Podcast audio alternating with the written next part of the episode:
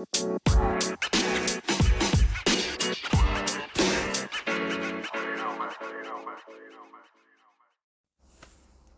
ดีครับ วันนี้ l e c a l Podcast นะครับ ก็จะมาพูดเรื่องเกี่ยวกับการเรียนรู้ด้วยวิธีการใหม่ๆนะครับ ผ่าน Simulation นะครับ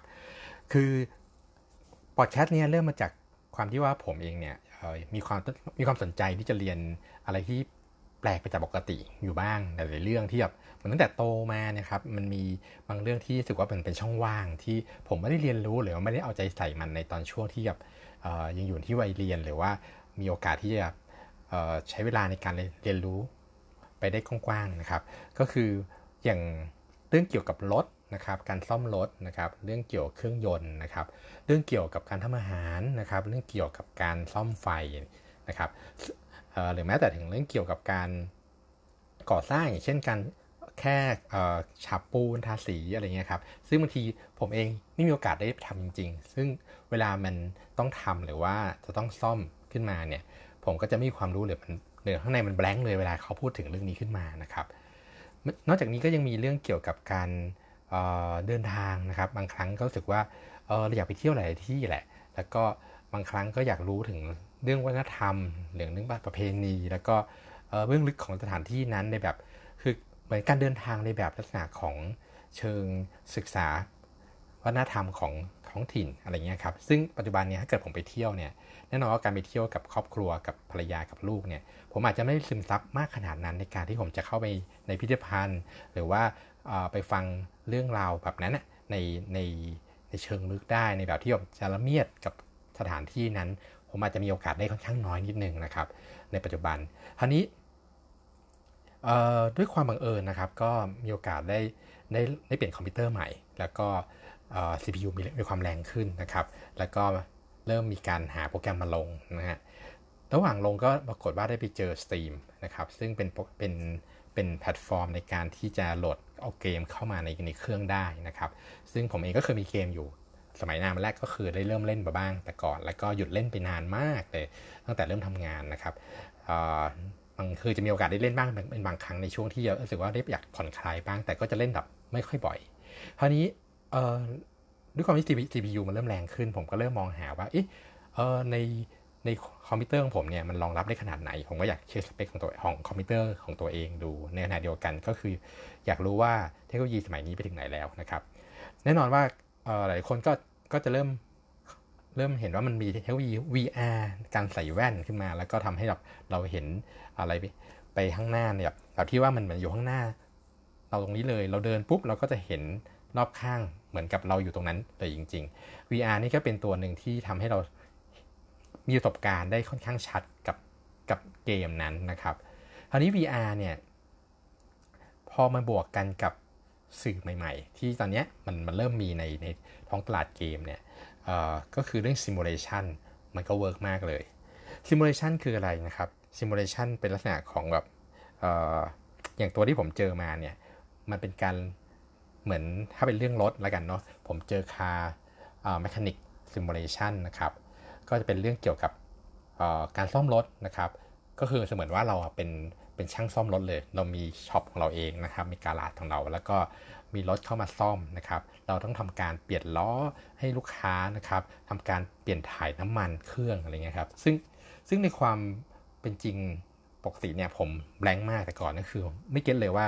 โอเคมันจะเปลี่ยนล้อ เอ๊ะมันเราต้องทำอะไรยังไง ผมอาจจะเคยเห็นผ่านๆตาตอนที่แบบเอารถไปจอดแล้วก็ให้เขาเปลี่ยน เปลี่ยนล้อให้ แต่ผมก็จะอยู่แป๊บๆแล้วผมก็เดินเข้าไปในห้องรับรองของเขา แล้วก็รอให้มันเสร็จนะครับ แต่นี้พอมีโอกาสได้มันลองทำในซิมูเลชันตัวนี้ปุ๊บเนี่ย มันก็เราจะได้เห็นขั้นตอนของการเอาล้อออกนะครับ การอถอดเอาตัวล้อออกมาการการหมุนการถ่วงต่างๆ ซึ่งอันนี้มันเจ๋งมากที่แบบทำให้เราเห็นประสบการณ์ ห็นผ่านประสบการณ์จริงเลยว่าโอเค ถ้าเกิดจะทำต้องทำอะไรบ้างนะครับ การถ่ายน้ำมันเครื่องทำไมจะต้องยกขึ้นลิฟต์นะฮะแล้วก็ถ่ายลงมา หรือว่าการเปลี่ยนอะไหล่อะไรบางอย่าง เราเห็นภาพมากขึ้นผ่านผ่านซิมูเลชันนี้นะครับ แล้วก็ในดูกันคือผมเองก็มีโอกาสที่ได้ต้องต้องซ่อมรถนะครับที่ช่วงที่ผ่านมาคือรถผมค่อนข้างมีอายุพอสมควร ก็เริ่มมีบางจุดที่รู้สึกว่าเอ๊ะเราเราควรจะซ่อมตอนนี้ไหมหรือว่าเออเรา สามารถหน่วงเวลาเป็นนิดหนึ่งได้นะครับ ก็มีโอกาสที่แบบเราเห็นการประเมินราคาของทางทางอู่แล้ว เราก็มาเช็คดูว่าของชิ้นนี้หน้าตาเป็นยังไงนะครับเช็คใน Google แล้วเห็นภาพไม่ชัด ก็มาลงในมาดูในซิมูเลชันตัวนี้ ผมก็เห็นภาพชัดเจนว่าโอเค สิ่งที่ช่างกำลังพูดถึงเนี่ยมันคืออะไร แล้วก็เออมันน่าสัมพันธ์อะไรไงกับตัวรถนะครับ อันนี้คือประโยชน์หนึ่งที่ผมได้จากตัวตัวซิมูเลชันการเรียนรู้เนี่ยซิมูเลชันมีมากไปจนถึง มีอันหนึ่งที่ผมได้ได้ได้มาก ๆ ก็คือเรื่องเกี่ยวกับการซ่อมคอม คือจริงๆผมเคยเคยซ่อมคอมมาก่อนนะครับ เคยเคยเปลี่ยนอะไหล่เล็กน้อยเปลี่ยนแรมเปลี่ยนอะไรอย่างนี้แล้วก็ก็ได้ทำนานมาแล้วนะครับ แล้วก็เริ่มลืม แล้วก็ทุกครั้งที่จะทำก็จะมีความไม่มั่นใจนะครับ รวมถึงถ้าต้องประกอบคอมเนี่ยบางทีผมก็จะงงๆว่าเอ๊ะตกลงมันต้องมีอะไรบ้างกันแน่นะครับ ก็ไปเจอเกมตัวประกอบ PC นะครับ น่าจะเป็นเกม PC Builder เนาะเป็นเป็นเป็นการประกอบคอมพิวเตอร์นะฮะเป็นซิมูเลชันแบบหนึ่งนะครับ ก็จะบอกสอนเราตั้งแต่ว่าการการประกอบต้องประกอบยังไง ตัวอุปกรณ์ที่รวมกันเป็น PC หนึ่งเครื่องมันคืออะไรนะครับ รวมถึงขั้นมีมีมอดในการที่จะถึงขั้นการจูนเครื่องในการที่จะ overclock ทำให้เครื่องมีมีเรียกว่าตัวความถี่ที่สูงขึ้นยังไงได้บ้างนะครับ การระบายความร้อนด้วยน้ำนะครับ มันหน้าตาเป็นยังไงนะครับ ก็มี simulation ในแบบที่เราให้เราทดลองทำดูในแบบที่เรียกว่าเป็นการเติมเต็มแล้วกันเนาะคือคือในในความเป็นจริงแน่นอน skill ของการที่เราจะต้องไปทำของจริงเนี่ยมันมีรายละเอียด มันมีเรื่องเกี่ยวกับการใส่เครื่องมือใส่ถุงมือ หรือว่าการป้องกันอื่น ๆ ที่เกี่ยวข้องภายใน แต่ว่ามันเติมเต็มเราแบบหนึ่งที่ทำให้เราลดความกลัวในการที่จะเข้าไปจับงานอย่างนี้ได้นะครับ มีอันหนึ่งที่ผมกำลังรออยู่ ตอนนี้มันยังไม่ออกขายนะครับ แต่ว่าเป็นตัวหนึ่งที่ผมอยากเติมเต็มความรู้ของตัวเอง แล้วก็อยากทดลองเข้าไปจับมันดูก็คือเรื่องเกี่ยวกับการซ่อมไฟนะครับผมเองก็ยังมีความกังวลในเชิงที่ว่าเวลาทุกครั้งที่ผมจะไปจัดการเรื่องไฟเนี่ยแม้ว่าผมจะปิดเบรกเกอร์แล้วก็ตามเนี่ยผมเองก็ยังไม่ค่อยชัวร์แล้วก็ก็อยากรู้ process ของมันนะครับในแบบที่อยากเห็นภาพจริง ๆ หรือว่ามีคนสอนในแบบที่เป็นสเต็ป by สเต็ป แล้วเราก็ได้ลองทำจริง ๆ ตรงนั้นนะครับ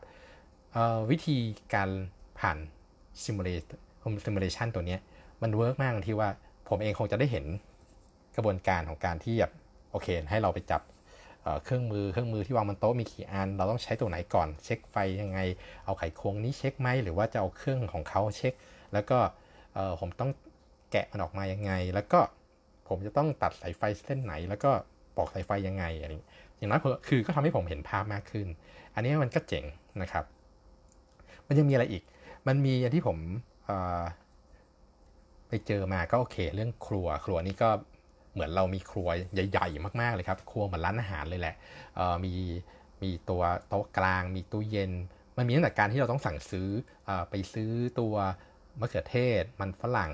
ไปซื้อผักต่างๆ มาซื้อปลามาแล้วมาทำนะครับ ซึ่งก็ ขั้นตอนการซื้ออาจจะไม่ได้ไม่ได้วือหวามากนัก อาจจะแค่เราก็ไปกดเลือกซื้อปุ๊บปุ๊บก็มีมีตะกร้าที่ของพร้อมโผล่ขึ้นมา ถ้าเกิดเราสั่งซื้อเข้ามา แล้วเราก็หยิบของนั้นเนี่ยใส่ถาดแล้วก็เอาไปวางใส่ที่เคาน์เตอร์ แล้วก็เริ่มหั่นเริ่มประกอบอาหารปรุงรสตามตามที่เหมือนมันก็จะมีสูตรให้นะครับ ให้เราทำตาม ก็เป็นการเติมเต็มแบบหนึ่ง ก็ทำให้เรียกว่ามีการลดความกลัว อันนี้ผมว่าประโยชน์หลักของซิมูเลชันพวกนี้คือการลดความกลัวและกังวล ว่าเราจะทำถูกผิดและใช้เวลามันมากเกินไปหรือเปล่า เราอาจจะสูญเสียเวลามาก หรือว่าทำให้คนสอนเรารู้สึกเเหมือนกับอึดอัดหรือว่าจริงเราอาจจะเกรงใจเขานะครับ ที่เราจะสึกใช้เวลากับสิ่งเหล่านี้มาก เราอยากจะละเมียดเยอะๆหน่อย แต่ว่าด้วยความที่เราโต แล้วก็ผมเองอาจจะมีความรู้สึกผมเป็นคนที่เกรงใจนิดนึงก็อาจจะไม่อยากใช้เวลากับเขามากเกินไปฉะนั้นคือ ตัวนี้ทำให้เรามีโอกาสละเมียดลองผิดลองถูกได้ไอเกมตัวนี้ครับตัวทำครัวมันมีอะไรเจ๋งอย่างหนึ่งคือมันมีมันมีมอดของการที่เราเราเราสามารถเรียกว่าอะไรระเบิดครัวดีกว่าเหมือนทำให้ครัวมันแบบเละเทะหมดได้เลย เอามะเขือเทศปลาเอาเครื่องเอาเอ่อทำให้ไฟไหม้ระเบิด ใส่เอาของกระดาษฟอยล์ใส่ไมโครเวฟแล้วก็ให้มันบึ้มอะไรอย่างเงี้ยครับวันนี้เป็นการเติมเต็มแปลกๆอย่างหนึ่งซึ่งในชีวิตจริงเราคงไม่กล้าทำแล้วก็ไม่ทำด้วยนะมันมันมี simulation simulation พวกนี้มันก็เจ๋งนะครับ มันมันมัน work มากเลย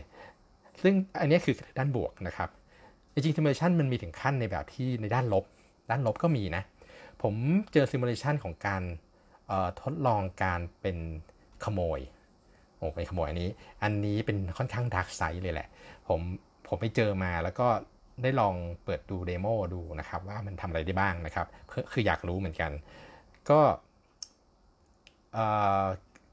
ขโมยอันนี้นะครับถึงก็มีลักษณะของการเรียนรู้ว่าเรียนรู้นะครับ มันเป็น dark side ซึ่งผมก็ไม่ได้ซื้อมาลงแน่นอน ถึงขั้นว่าโอเคสมมติเราจะขโมย เราต้อง ต้องเตรียมตัวยังไงนะครับ เรื่องเกี่ยวกับเราจะต้องไป คอยคอยไปสอดส่องบ้านเป้าหมายนะฮะคอยดูว่าบ้านนี้ผู้ชายกลับกี่โมง ผู้ชายทำงานกี่โมง ผู้หญิงมีกิจกรรมตอนคืนยังไง ชอบดูหนังก่อนค่อยขึ้นนอนกี่โมงยังไง แล้วก็เราไปสำรวจเสร็จปุ๊บ เราก็เริ่มมองว่าโอเค เราควรจะเข้าไปที่บ้านหลังนี้ยังไงเมื่อไหร่นะครับ แล้วก็ถึงขั้นที่เราจะมีซื้อรถมาจอดไว้ ตรงนั้นตรงนี้ตรงขอบใกล้ๆบ้านนะครับแล้วคอยดักฟังวิทยุตำรวจ แล้วก็ถ้าเกิดสมมติว่าเรารู้สึกว่าเหมือนเราโดนจับได้แล้วก็ต้องควรรีบหนีออกมา หรือว่าถ้าสบโอกาสแล้วก็จะเริ่มเข้าไป แล้วก็ไปในแบบที่เงียบๆหรือว่าจงแจ้งอันนี้ก็แล้วแต่นะครับ ซึ่งซึ่งก็จะมีมีแทสมีกิจกรรมให้ทำมากมายในในการเป็นโจรนนั้นนะครับนะฮะมีขโมยของเสร็จปุ๊บก็มาแต่งลังของตัวเองนะครับ เป็นบ้านเป็นหลังของตัวเองให้แบบให้มันดูมีของมากขึ้นอะไรเงี้ยครับ อันนี้คือดักไซด์เลย คือจริงๆ เป็นซิมูเลชันที่ไม่ควรจะมีเนาะ แต่ว่ามันก็เป็นการเติมเต็มในแบบที่เรียกว่าคนในชีวิตจริงคงไม่ทำแต่ก็อยากเรียนรู้ว่าโจรคิดยังไง ถ้าเราเป็นตำรวจหรือเราเป็นคนที่ทำงานเกี่ยวกับโจรพวกนี้ เราก็อยากจะรู้ว่า เอ๊ะ เราควรใช้ชีวิตยังไงที่จะหลีกหนีโจรได้ หรือว่าอยากรู้ว่าโจรมันคิดยังไง มันจะ มันจะสะดอกกำแพงสะดอกกุญแจยังไง แล้วก็มันจะมันจะมาสอดส่องเราแบบไหนนะฮะเราจะมาจะจะคุยขยะเราเพื่อหาข้อมูลหรืออะไรอย่างเงี้ยคือเรามีโอกาสที่จะเรียนรู้ผ่านซิมูเลชันอย่างนี้เหมือนกัน มันมีประโยชน์ของมันอยู่นะครับ เราอาจจะเรียนรู้ในในช่วงในระดับหนึ่งที่เราจะเตรียมตัวป้องกันได้ ยังมีซิมูเลชันของอะไรนะของอันนี้อันนี้ดีหน่อย เรื่องเกี่ยวกับการแต่งบ้านเนาะก็คือ make over บ้านแบบที่ว่าจาก ลังหนูจากบ้านที่ถูกทิ้งไว้นะครับ ก็มาตกแต่งบ้านใหม่ให้มันดีขึ้น มีการจัดทำเฟอร์นิเจอร์ใหม่ มีการทุบกำแพงก่อกำแพงขึ้นมาใหม่ แต่ว่าตัวนี้ด้วยความที่ผมจบสถาปัดมาก่อน ก็รู้สึกว่าในเรื่องโครงสร้างอาจจะไม่ได้ไม่ได้สมจริงนัก แต่อย่างน้อยมันก็เติมเต็มอะไรบางอย่างได้ แล้วก็เครื่องมือเนี่ยผมมองว่าเป็นเครื่องมือที่ดี ค่อนข้างเก่งเลยทีเดียว ผมเจอเครื่องมือที่ในเกมนี้มันเป็นเครื่องมือที่ เหมือนสมัยก่อนตอนสมัยเรียนออกแบบใหม่ๆเนี่ยผมเคยใช้เครื่องมือคล้ายๆอย่างเงี้ยในการทำโปรเจกต์บ้านแล้วก็ส่งอาจารย์ ซึ่งตอนนั้นเนี่ยเออเหมือนแค่นี้แค่นี้ก็หรูแล้วนะครับ แต่ปัจจุบันมันมันกลายเป็นเกมที่ใครก็เข้าถึงได้ แล้วก็มันก็แบบมีเครื่องมือเยอะแยะมากมายเต็มหมด ซึ่งอันเนี้ยมันมันมันเป็นการเรียนรู้ที่ดี แล้วก็ผมไม่เคยคิดว่าอย่างผมเองนะอาจจะอาจจะทำประมาณพวกแคสแคสการแต่งบ้าน อะไรเงี้ยทำเป็นบ้านว่า ถ้าเกิดว่าคุณจะแต่งบ้านเนี่ยคุณจะคุณควรที่จะจัดบ้านยังไงนะครับ ห้องนอนควรอย่างนี้ แล้วก็ตรงนี้ไม่ควรจะมีครัวนะ ตรงนี้ควรจะจัดสัดส่วนของบ้านอะไรยังไง อันนี้จริงๆ เราสามารถใช้ประโยชน์จากพวกนี้ในการเป็นสื่อการสอนของเราเองได้อีกอีกต่อหนึ่งด้วยเหมือนกันนะครับพูดถึงสื่อการสอนแล้วเนี่ย นอกจากพวกนี้แล้วเนี่ย มันมีอันหนึ่งที่เจ๋งมากเลย คือจริงๆ ถ้าคุณจำได้เมื่อตอนต้นปีที่ผ่านมาเนี่ยที่ Notre Dame นะครับไฟไหม้นะครับเออน่าจะเป็นต้นต้นกลางกลางปีนี้นะครับ ที่ที่ Notre Dame ไฟไหม้ แล้วก็ทางยู Ubisoft นะครับก็นำเอาตัว source file 3D ของในเกมของ Assassin's Creed นะครับภาคภาคน่าจะเป็น Unity นะครับที่มีเรื่องมีฉากของ Notre Dame เนี่ยซึ่งมีมี detail ของของการองค์ประกอบต่างๆ ของ Notre Dame เนี่ยค่อนข้างละเอียดเนี่ยเอาส่ง ให้ฝ่ายบุรณะ เพื่อให้ฝ่ายบุรณะเนี่ยทำการซ่อมแซมบูรณะของจริงเนี่ยให้มันสอดคล้องกัน ให้มันแบบเหมือนเรามีฐานข้อมูลตรงนั้นอยู่ แล้วก็ทำทำเรียนแบบของเดิมโดยโดยดูซอสไฟล์จากตัวตัวไฟล์ของเกม Assassin ตัวนั้นเอ่อตัวเนี้ยผมมองว่ามันเจ๋งทีเดียว คือเราสามารถเรียนรู้อะไรหลายอย่างได้ผ่านเกมนะนอกจากซิมูเลชันตรงๆแล้วยังมีเกมที่แบบพยายามทำตัวเป็น เป็นแหล่งอ้างอิงความรู้เลยอ้างอิง การทำการเกมที่อ้างอิงจากของจริงด้วยนะครับ เกม Assassin เป็นตัวหนึ่งที่โดดเด่น ผมผมเจอ Assassin เวอร์ชันอ่า Origin Origin จะเป็นเรื่องเกี่ยวกับพีระมิดเกี่ยวกับออียิปต์โบราณนะครับ ซึ่งซึ่งก็จะย้อนไปยุคโบราณเราเราเป็นพระเอกที่อยู่ในยุคโบราณนะครับ เกมนี้ก็ถึงขั้นทำเป็นตัว เป็นทัวร์ virtual ทัวร์นะครับ ในแบบที่ว่าคือเกมเนี่ยมันแน่นอนว่าเราสามารถวิ่งไปในโลกโลกของอีโบลาได้แหล้วแต่อันนี้สำหรับคนที่ไม่ได้เล่น เป็นคนที่แบบคนทั่วไปที่ฉันไม่ฉันไม่เล่นเกมแต่ฉันอยากรู้ว่าอีโบลานเขามีวิถีชีวิตยังไง มีวิถีของการวิถีหลังความตายการทำมัมมี่ยังไงนะครับ ก็คือคุณสามารถใช้ใช้ part หนึ่งของเกมเนี้ยซึ่งเขาทำเป็นพิเศษเลยนะ คุณสามารถที่จะเลือกซื้อเป็นพิเศษได้เลยครับอาจจะมีราคา 600 บาทด้วยซ้ำคือถูกมาก คุณสามารถที่จะซื้อแล้วคุณก็เดินเล่น แล้วก็คุยกับคนนู้นคนนี้ได้ มีปฏิสัมพันธ์ได้คุณดูเขาปั้นหม้อได้ แบบนี้แบบที่เห็น detail detail ที่เหมือนจริงมาก คือสมัยก่อนคุณนึกภาพไม่ออกเลยว่า เดี๋ยวนี้มันถึงขั้นที่ว่า เฮ้ยคุณ คุณสามารถเรียนรู้ผ่าน 3D ตรงนี้ได้ แล้วมันเห็นชัดเจนมากว่าเขากำลังปั้นหม้อแบบไหน ใช้วิธีไหนในการทำวิถีชีวิตเขาเป็นยังไงนะครับ เอ่อ แอสซินเนี่ยหรือว่า Ubisoft เนี่ยไม่ได้ทำแค่ยุคอีโบราณนะครับ เมื่อเนี่ยเดือนเดือนกันยายนเนี่ยเมื่อต้นต้นเดือนเนี่ย Ubisoft เนี่ยทำทำตัวนี้เลยครับ ถึงขั้นในส่วนของกรีกโบราณในภาคใหม่ ภาคโอดิซี่นะครับเป็นเป็นการเรียนรู้ในแบบที่คุณสามารถเห็นทาวิกรรมกรีกโบราณใน ในสมัยที่ยุคยุคที่รุ่งเรืองที่แบบเออไม่ได้เป็นซากปลักหักพังแบบที่คุณเห็นปัจจุบัน